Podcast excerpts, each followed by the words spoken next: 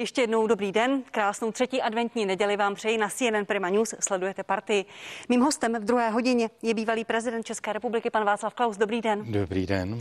Eh, díky, že jste přišel, pane prezidente. Děkuji za pozvání. Obvykle jsme se výdali na začátku roku nějakého. Teď se vidíme na jeho konci. Pojďte prosím trochu bilancovat, jaký byl rok 2020, rok s covidem? No tak rok 2020 je rokem totálního vykolejení z trajektorie, na které jsme byli zvyklí my žijící v těchto desetiletích, takže rok úplně netypický, nestandardní a ne, v žádném případě ne dobrý. Takže v tomto smyslu já nevím, jestli je něco možné oslavovat nebo z něčeho se radovat. Není opravdu nic takového? Nenacházíte nic pozitivního tak na té krizi, která zasáhla českou společnost a nejenom českou, celou Evropu, celý svět? Já na ní nic pozitivního skutečně nenacházím a vím, že je taková snadná laciná fráze, že musíme každé krize využít a z každé krize se něčím poučit, to určitě ano. Ale my jsme tady v souběhu dvou, dvou krizí. My, my, to je naprosto netypická událost, která nechci, nechci zlehčovat. Prostě my jsme na straně jedné v krizi, neboli v nemoci a epidemii jedné já bych řekl, středně závažné nemoci chřipkového typu, kterou je ten COVID-19, kterou nebagatelizuji, ale myslím, že zase nemáme omdlívat strachem. A na straně druhé, my jsme v nemoci takové společenské, kterou, jestli tu první můžeme nazývat COVID, tak tu druhou já nazývám covidismus a tam píšu k místo c. A to je prostě, jak lidé zareagovali na tuto, na tuto situaci a já myslím, že to je výraz nemoci naší dnešní společnosti. Můžete být prosím konkrétní, jak lidé zareagovali? Co je to, co je to covidismus podle vás? Lidé, tak covidismus je pro mě přístup k tomu, co se dneska děje, pohled na to, reakce na to. No a tady lidé zareagovali velkým, velmi různými způsoby. Tak zaprvé je jeden lid zvaný vlády a, a špičkoví politici. No a tento lid, lid zareagoval, já myslím, neracionálně, chaoticky, u nás i kdekoliv jinde ve světě. Prostě, že já jsem nekritizoval zásadně počátky, kdy bylo jasné, že z uleknutí plynula některá rychlá, nepřipravená opatření, nicméně to bylo možné říkat opravdu jenom několik týdnů, dneska už ne. Lid, teda lid neboli vláda zareagoval tak či onak. Pak je tady taková antivláda, což jsou média, která by měla být tou, tím hlídačem demokracie a já myslím, že um, média zareagovala jako zesilovači paniky, zesilovači toho, co se dneska děje. Podařilo se jim velmi vylekat, vylekat lidi. To je druhá část toho lidu. Třetí... Čím, čím, čím jsme my, média, vylekali lidi? Tím, že referujeme, informujeme o té epidemii, že jsou nakažení, že jsou přeplněné nemocnice. Média do jisté hmm. míry přece reflektují tu realitu. No tak já nevím. Já, já teda ne, že bych přesně sledoval um, Prima CNN, jak přesně bych viděl, um, ale když otevřu normálně televizi nebo jiná média, tak myslím, že my žijeme v panice a vytváření strachu z této epidemie. Přeci základní záběr na televizní obrazovce poslední poslední doby je, je jehla zabodávaná do paže nějakého člověka, někdo ve skafandru, někdo ležící na, na jipce, pak jsou tam dramatické závěry z budování vojenské polní nemocnice a tak dále. Takže ta váha, která se eh, této věci dala, je naprosto neadekvátní. Způsob, jakým jsou lidé strašeni, to já myslím, že média v tom sehrála významnou roli, čímž vůbec paní Terezo nemluvím o vás vás nebo o, vašim, o vašem médiu zrovna, ale média jako celek. Takže to je druhá část. Jestli můžu ještě třetí, třetí část lidu je, je prostě ten biznis a zejména ten farmaceutický biznis, který, který prostě žije z radostí z této epidemie a prostě získává neuvěřitelné zisky, které by nikdy nemohl získat. Mám strach, že trošku se, selhal i lid eh, v tom strašení a v tom, nebo v tom boji se strašením sehrál svou roli lid zvaný medicínská obec. Já, já myslím, že málo z lékařů se odváží vystoupit proti převažující doktríně, jejímž cílem je totálně zastrašovat a podobně. No a pak je poslední lid, ten skutečný lid, neboli normální lidi, no a ty jsou rozděleni, ty jsou rozpolceni. Část jich je zastrašena z důvodu přijatel, srozumitelných i nesrozumitelných. Část, část se bojí strašně bojí a tomu strachu podléhá. Část si odvažuje říkat, že to tak hrozné není, abychom měli bychom se chovat racionálněji. Takže jestli dovolíte, já jsem o tom napsal knížku, která vyšla před dvěma dny a ještě skoro nikdo ji neviděl. Jmenuje se Karanténa 2.0, protože na jaře jsem vydal knížku s názvem Karanténa a tam se tohle to snažím ne tak větu proti větě, ale na 120 nebo 130 stránkách systematicky popsat. Zmínil jste lékaře, pane prezidente, nemocnice byly na hranici své kapacity ještě za cenu toho, že omezili jinou péči. Lékaři mluvili o tom, že jsou přetížení. Eh, na jednotkách intenzivní péče byla spousta lidí a ke dnešku umřelo skoro 10 tisíc lidí s COVID-19, kteří této nemoci podlehli nebo která urychlila jejich odchod z tohoto světa. Tak, to nejsou tak. přece čísla, která si média mohou eh, nějakým způsobem vycucávat z prstů a jsou daná strachem. To jsou přece neoddiskutovatelná fakta. Lidé jsou nemocní, zemřeli. Ne, to určitě, určitě COVID je nemoc říkám, středně vážná nemoc, která má samozřejmě následky, je to nemoc nakažlivá. Ovšem jde o to, jestli ten, tato nemoc měla vést k tomu zacházení s lidmi, eh, s ekonomikou, se školstvím a s psychikou, psychikou národa, s duší národa, jedna z kapitolek této knížky. To já myslím, to já myslím, že nikoliv. A těma číslama myslím, že bychom neměli šermovat, protože už jsme přece jenom přestali říkat, že zemřeli lidi na covid a začínáme přijímat slovíčko s s covidem. To je fatální, fundamentální rozdíl a kdo, kdo se ho snaží bagatelizovat, tak já myslím dělá strašnou, strašnou chybu. Takže... Je to pro vás důležité, jestli je to na covid s covidem? Je to fatálně důležité, ano. Jestli... Ten, ta nemoc jim vzala život, možná jim zkrátila život o mnoho let a není přece na nás posuzovat, jestli to bylo na nebo... Chraň Bůh, že bych já to posoudil. Já jenom polemizuji s tím, že, že zařadit každého, komu velmi prapodivné testy u nás prováděné označí, že je pozitivní, tak toho označit za za smrt způsobenou covidem. Proti tomu já myslím, že málo se bojuje, nedostatečně se bojuje a já myslím, že i zdravotnický, medicínský svět by měl být daleko ostřejší ve výkladu tohoto odlišování.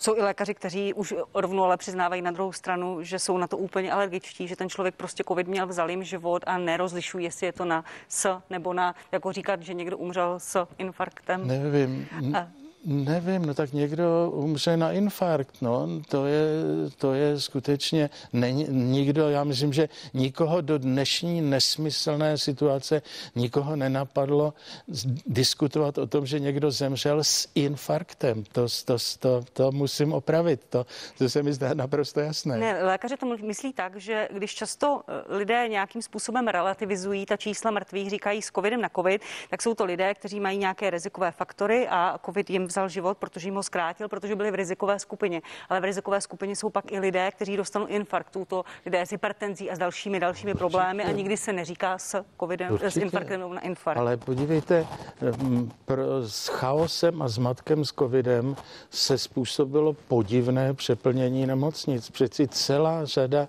úseků našich nemocnic je naprosto prázdná a nevyužitá. Kde se vzala fráze, že jsou nemocnice přeplněné? Dojděte se zeptat vedení Motolské nemocnice, aby vám řekli, kolik mají volných kapacit. Zeptejte se jakýkoliv jiných, jiných nemocnic. Motol je největší nemocnice ve střední Evropě, pane prezidente. Pak tady byly malé krajské okresní nemocnice v Uherském hradišti, kde byly na hranici svých kapacit a převáželi se pacienti. Ano, být na hranici svých kapacit je přeci možné lidské a v lidské společnosti je to naprosto normální. Když vznikne, eh, když vznikne průjem u, u spousty lidí najednou salmonelóza, no tak ta nemocnice se ocne na, malá nemocnice se ocne na hranici svých kapacit, ale to není kolaps zdravotnictví. Když jsem řekl slovo kolaps zdravotnictví, tak jedna úvaha v této mé knížce je polemika s tím, že celá ta ten, ten způsob reakce státu a vlád, a nejenom naší, ale vlád vůbec, byla způsobena jednou tezí zabránit kolapsu zdravotnictví.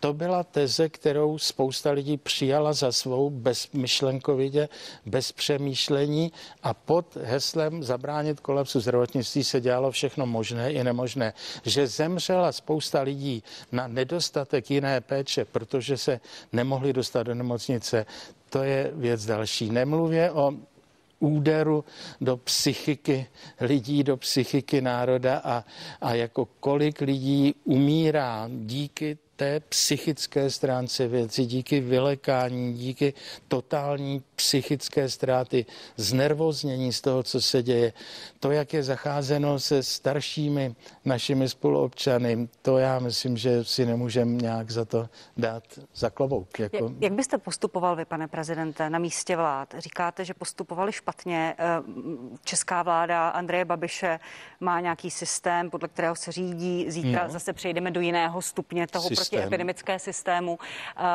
Německo jde fakticky do lockdownu. Od 16.12. se zavírají až do 10. ledna školy, obchody, které neprodávají pouze nezbytné věci. Jak byste postupovali? Tak podívejte, za, za prvé, já totálně odmítám argumentaci, která je založena, která používá toho takzvaného psa, na kterým je založeno veškeré hraní si každodenní s tím, jestli jsme o jedno procento nebo o kousíček nad včerejším dnem.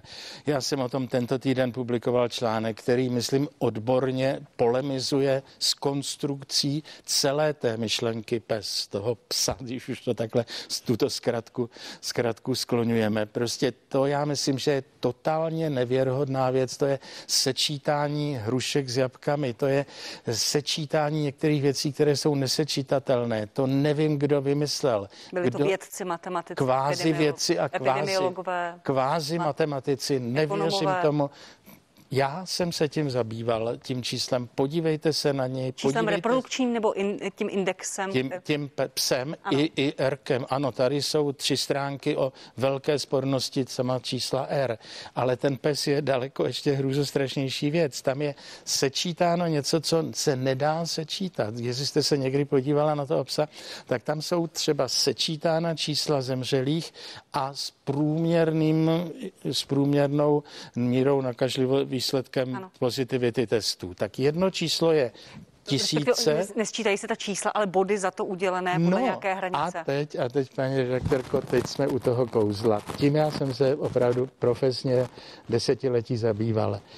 Jaké dáme váhy těm jednotlivým faktorům, protože nejsou přímo sčítatelné, tak jaké jim dáme váhy. A o tom, jaké jim dáme váhy, to je svévol tvůrců tohoto ukazatele. Čili to tomu, není obhajitelné. Tomu, tomu, tomu nevěříte, tomu systému. A pane prezidente, omlouvám se, upozorním vás opatrně na, na mikroport, tak jestli, eh, děkuju. Děkuji, Dobře. abychom vás lépe slyšeli. Vy tomu, vy tomu systému prostě nevěříte? Je systému to... nevěřím, protože jestli třeba jeden z těch ukazatelů, já jsem si to sebou nevzal, ale jeden z těch ukazatelů je číslo nakažených a to se sečítá s číslem nakažených neboli pozitivně, pozitivně testovaných nad 65 let. Absurdita sečítat tyto dvě věci je prostě dětinská a jestli to udělali velcí, velcí znalci, nějaký si ten mladíček z Oxfordu, tak já myslím, že to vyšlo o to, jestli by udělali zkoušku na vysoké škole z těchto těch věcí. Neboli moje kritika toho je naprosto, naprosto rezolutní. Nevím, jestli bych Jana Kulvajta nazývala mladíčkem, ale asi je to spíš na diskuzi. Mně vypadá z mého pohledu, já už jsem skoro nejstarší, tak pro mě vypadá jako naprostý mladíček. Ale je to člověk, který je vzdělaný, řídí, eh, je vzdělaný v určitém oboru a zabývá se modelováním epidemí. Mu nevěříte? Vy nevěříte těm jejich My poznatkům? někteří se, jsme se zabývali modelováním ekonomických procesů, modelováním krizového vývoje v ekonomice. My někteří jsme se zabývali modely klimatologickými. Tyto modely, všechny jsou založené na jednom základě. Podívejte, já jsem nedávno četl velmi odborný článek v americkém čtvrtletníku o infekčních chorobách, se jmenuje Journal of Infectious Diseases a tam někdo analyzuje, jeden americký profesor z University of North Carolina, analyzuje to číslo R slavné, které tady existuje. A já myslím, že by lidé měli vědět, že to není čistý empirický statistický model. To je matematický model, kde je řada parametrů dodána, dodána anglický termín educated guesses. Já nevím, jak hezky přeložit do češtiny educated guesses. Guesses jsou odhady a educated, řekneme, vzdělané. Kvalifikované, kvalifikované odhady. odhady. Ale podívejte, o tom, že je možné mít kvalifikovaný odhad a podle něho radit předsedovi vlády, jestli má zavést nebo nezavést něco, to ano. Ale prostě já považuji za naprostý podvod na nás všech, že ten kvalifikovaný odhad se vyjadřuje na několik desetinných míst. Ten kvalifikovaný odhad je více nebo méně, nebo už je asi horní bod, nebo co, ale to oni nás klamou tím, že vydávají čísla na dvě, tři desetiná místa. Tím to vypadá vědecky, tím to vypadá odborně a tím nevinná veřejnost, která nezná tyto způsoby modelování, tomu prostě věří a to já rezolutně říkám, že v této věci nejsem like a říkám to s plnou vážností, že hmm. tento zásadní článek o tomto ukazateli R říká, zacházejme s tím velmi opatrně, velmi opatrně. A já bych si moc přál, aby naši politici, pan ministr zdravotnictví, to s tím zacházel opatrně. Mimochodem, jestli můžu slovo pan minister. Pan minister na ministerstvo zdravotnictví na svém webu uvedlo... Dostaneme se k tomu, dostaneme, pan, se, dostaneme k tomu. se k tomu, pane prezidente. Ještě mi řekněte, podle čeho byste se tedy vyřídil nebo doporučoval vládě, čím se řídit, jak eh, omezovat mobilitu lidí, jak omezovat lidské kontakty, protože vláda zavírá, omezuje školy, obchody, služby. Podívejte, když se podíváte na všechna ta data a tady je hypotéza nějakého modelu, který by se měl na to použít, tak je naprosto jasné, že ten COVID si s lidskou společností dělá po svém, co chce, ať vláda více zavírá, méně zavírá, více to dělá, či ono. Vě, dělá větší rozestupy, od zavře restaurace v 8 nebo v 9 nebo v 10 nebo v 11. Ten covid si žije svým vlastním životem. Šance člověka ho ovlivnit je relativně malá a dokazují to velmi odlišné průběhy této nákazy v jednotlivých zemích světa, v jednotlivých místech i v naší zemi a tak dále, kde platí stejná pravidla.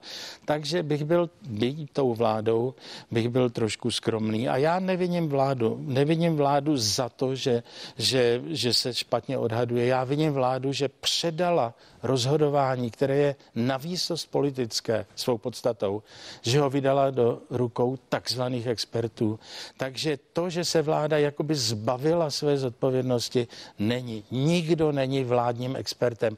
Vládním expertem je pouze předseda vlády, minister toho, minister toho noměno. Ten nese politickou zodpovědnost a ten rozhoduje. Aby se schovávali naši politici za jakési experty je zbabělost a samozřejmě naprostá faleš a to by jim nemělo být pro projímáno, projímáno, promítáno. Pane prezidente, teď k tomu, co vám odpověděl ministr pan Jan Blatný na vaši žádost v otevřeném dopisu, kde jste žádal, aby vás stáhli ze svého webu, kde jste označován za člověka, jehož názory přijímají dezinformátoři. Co vám odpověděl? Protože tak to jméno na tom webu stále je. Tak za prvé, já bych chtěl říci, že jsem tam byl jmenován já a jeden z našich hlavních expertů, pan imunolog profesor, Blat, profesor Beran. Beran. Takže naše dvě jména se tam náhodou dostala. Druhá věc, zjistili jsme, že je to opravdu, a já neviním za to, že to je na tom webu, neviním pana ministra, protože ministerstvo naprosto zlolajným způsobem outsourcovalo část svých, svých stránek jakési podivné neziskovce, která za to dostává hromadu peněz. Pro, a... Promiňte, jenom, jenom k, k tomu pan ministr Blatný se k tomu vyjadřoval a říká, že to jméno vaše na tom webu zůstane, protože on tvrdí, že vás neoznačuje za dezinformátora, ale za člověka, eh, který je pro velkou část společnosti autoritou a jehož názory které odporují tomu, co říká ministerstvo, přejímají dezinformační weby. Tak se k tomu pan ministr vyjádřil. To za prvé, za prvé já jsem napsal panu ministrovi dopis, pan minister byl určitou nadějí po hrůzu šířícím ministru předcházejícímu. Panu byl určitou, byl určitou nadějí, protože mluvil slabším hlasem a nevypadal tak eh, sebevědomně a útočně. Myslím, že mm, ten pocit jsme už my někteří, kteří jsme v něm viděli určitou naději, ten pocit jsme postráceli. Ale v každém případě sděluji, že teď nevím, kolikátý je to den, ale pan minister na ten můj dopis neodpověděl. Takže jaký on má na to názor, já opravdu nevím. A já teda se přiznávám, že jako politik tři desetiletí jsem na dopisy tohoto typu vždycky prostě odpovídal. Takže já nevím, co si o tom myslí pan minister Blatný. Já souhlasím, že může mít spoustu práce. Souhlasím, že on to na, ten, na tu webové stránky ministerstva nedal. To bych mu ani tak ne, nevyčítal. Ale i, že tam dal pana profesora Berana, s kterým jsem od té doby v kontaktu, já myslím, že to je, to je nedobrý, nedobrý výsledek. Ale ta expertokracie, to schovávání se za kvázi odborníky, hmm pozor, to je tragická chyba. Pane prezidente, budete o to ještě usilovat nějakým jiným způsobem? Budete pana ministra kontaktovat nebo už prostě necháte to být? Já se přiznám, že mě tahle ta vaše otázka, paní Terezo, nenapadla ještě, takže to se nad tím zamyslím. Já nevím, já myslím, že jsem napsal jeden dopis a ten stačí. Ten dopis je napsaný klidným tónem. Hmm jeho z ničeho neobvinující a tak dále. Já bych obvinoval ty pisálky, kteří eh, získávají peníze daňových poplatníků, že jim je přenechána část tohoto webu ministerstva zdravotnictví. To bych vinil, ale je ta větička, na to já už jsem si za těch 30 let politice opravdu zvykl, to přežiju. Změnil se nějak váš postoj k nošení roušek, pane prezidente? My jsme spolu mluvili 17.11., kde jste přišel na národní třídu bez roušky. Byl z toho poměrně skandál. Vy jste říkal, že vám to za to stálo, že tak upozorňujete eh, na věci, které se vám nelíbí, jednak spojené s nošením roušek a opatřením eh, proti COVID-19. Včera jste při uctění památky 5. a 7. předsedy vlády pana Švehly roušku, jakým si způsobem občas měl, občas neměl. Změnilo se to nějak? Tak podívejte, já, když budu chtít eh, prosazovat svůj Eh, názor spochybňující výrazně úlohu a roli roušek, tak si to dovolím udělat pouze na akci, kterou organizuji já a moje vystoupení k 28. říjnu bylo mnou nebo naším institutem organizované. Včerejší akce, eh, ne poprvé jsem mluvil před bystou eh, Antonína Švehly v pražských hostivařích, to bylo, to bylo prostě organizováno někým jiným a já jsem nevěděl, neviděl důvod, abych je zatahoval do svého souboje s rouškami, takže já jsem roušku na sobě měl a na svůj projev jsem si, jsem si sundal. Uh... Vy jste tam také včera řekl, že jste zatím tu pokutu nedostal, protože Česká televize přišla s informací, že jste eh, měl eh, zaplatit pokutu 3000 korun. Nic takového není pravda? Tak eh, já teda, jestli tomu dobře rozumím, tak udělení pokuty o tom nerozhoduje Česká televize. O tom doufám, že rozhoduje určitý úřad, který je k tomu pověřen a ten úřad by to snad tomu pokutovanému měl nějakým způsobem sdělit a zejména si myslím, že by mu to měl sdělit dříve, než to sdělí České televizi. A ne, jestli to sdělil eh, televizi Prima CNN. Prostě takže, jestli to sdělil někdo České televizi, tak to nezdělil Václavu Klausovi a proto teda, i kdybych strašlivě už chtěl a už nedočkavě chtěl, chtěl zaplatit. Já nechci provokovat, ale já jsem kdysi pronášel projev kdysi v Rakousku a přede mnou tam promluvil, promluvil ministr financí Rakouska, to už je strašně dávno, a, a stěžoval si, jak nemůžou vyrovnat státní rozpočet, jak je to tragédie a jak tohle. A já jsem byl s okolností řečníkem po něm a, a když jsem tam jel na tu akci a řídil jsem si sám auto, tak jsem zaplatil rakouskou pokutu. Jo. Že jsem v obci nejel 50, ale 72. A já jsem byl na té velké konferenci a já jsem zahájil, eh, pane ministře, já mám sice připravený tady jiný projev, ale já musím zareagovat na vás, co jste tady říkal o těch starostech, vyrovnat rakouský státní rozpočet. Tak já vám tady veřejně pro televizi oznamuji, že už jsem přispěl, že jsem dneska zaplatil zaplatil pokutu. Takže já nechci vtipkovat o tom, že, že přispěju k šílenému deficitu státního rozpočtu těmito třemi tisíci. To je malá náplast na tu hrůzu, co se s námi s likvidací rozpočtového hospodaření děje. Poslední otázka, možná váš názor na daňové změny, které prošly Senátem eh, za podpory ODS, strany, kterou jste zakládal, již jste byl předsedou? S ODS já k svému smutku nemám už opravdu nic společného. Podívejte, já jsem to někde říkal v nějakém rozhovoru. Já jsem byl minister financí. A ke mně přijel slavný, asi nejslavnější ekonom druhé poloviny 20. století Milton Friedman, americký, americký ekonom, nositel Nobelovy ceny. A byli jsme dobří přátelé a troufám si říci, a myslím oprávněně. A, a on mě říkal, to teď to je dobrý snížit daně. Mluvíme o roku 91 nebo dva, kdy jsem seděl jako minister financí a já jsem říkal, no to ne. Kdybych byl teoretickým ekonomem, tak bych věřil tomu, že snižme daně a dříve či později ten stát bude muset snížit své výdaje. To bych jako teoretický ekonom říkal, ale jako minister financí jistotu, že tomu státu se podaří snížit ty své výdaje, v žádném případě nemám.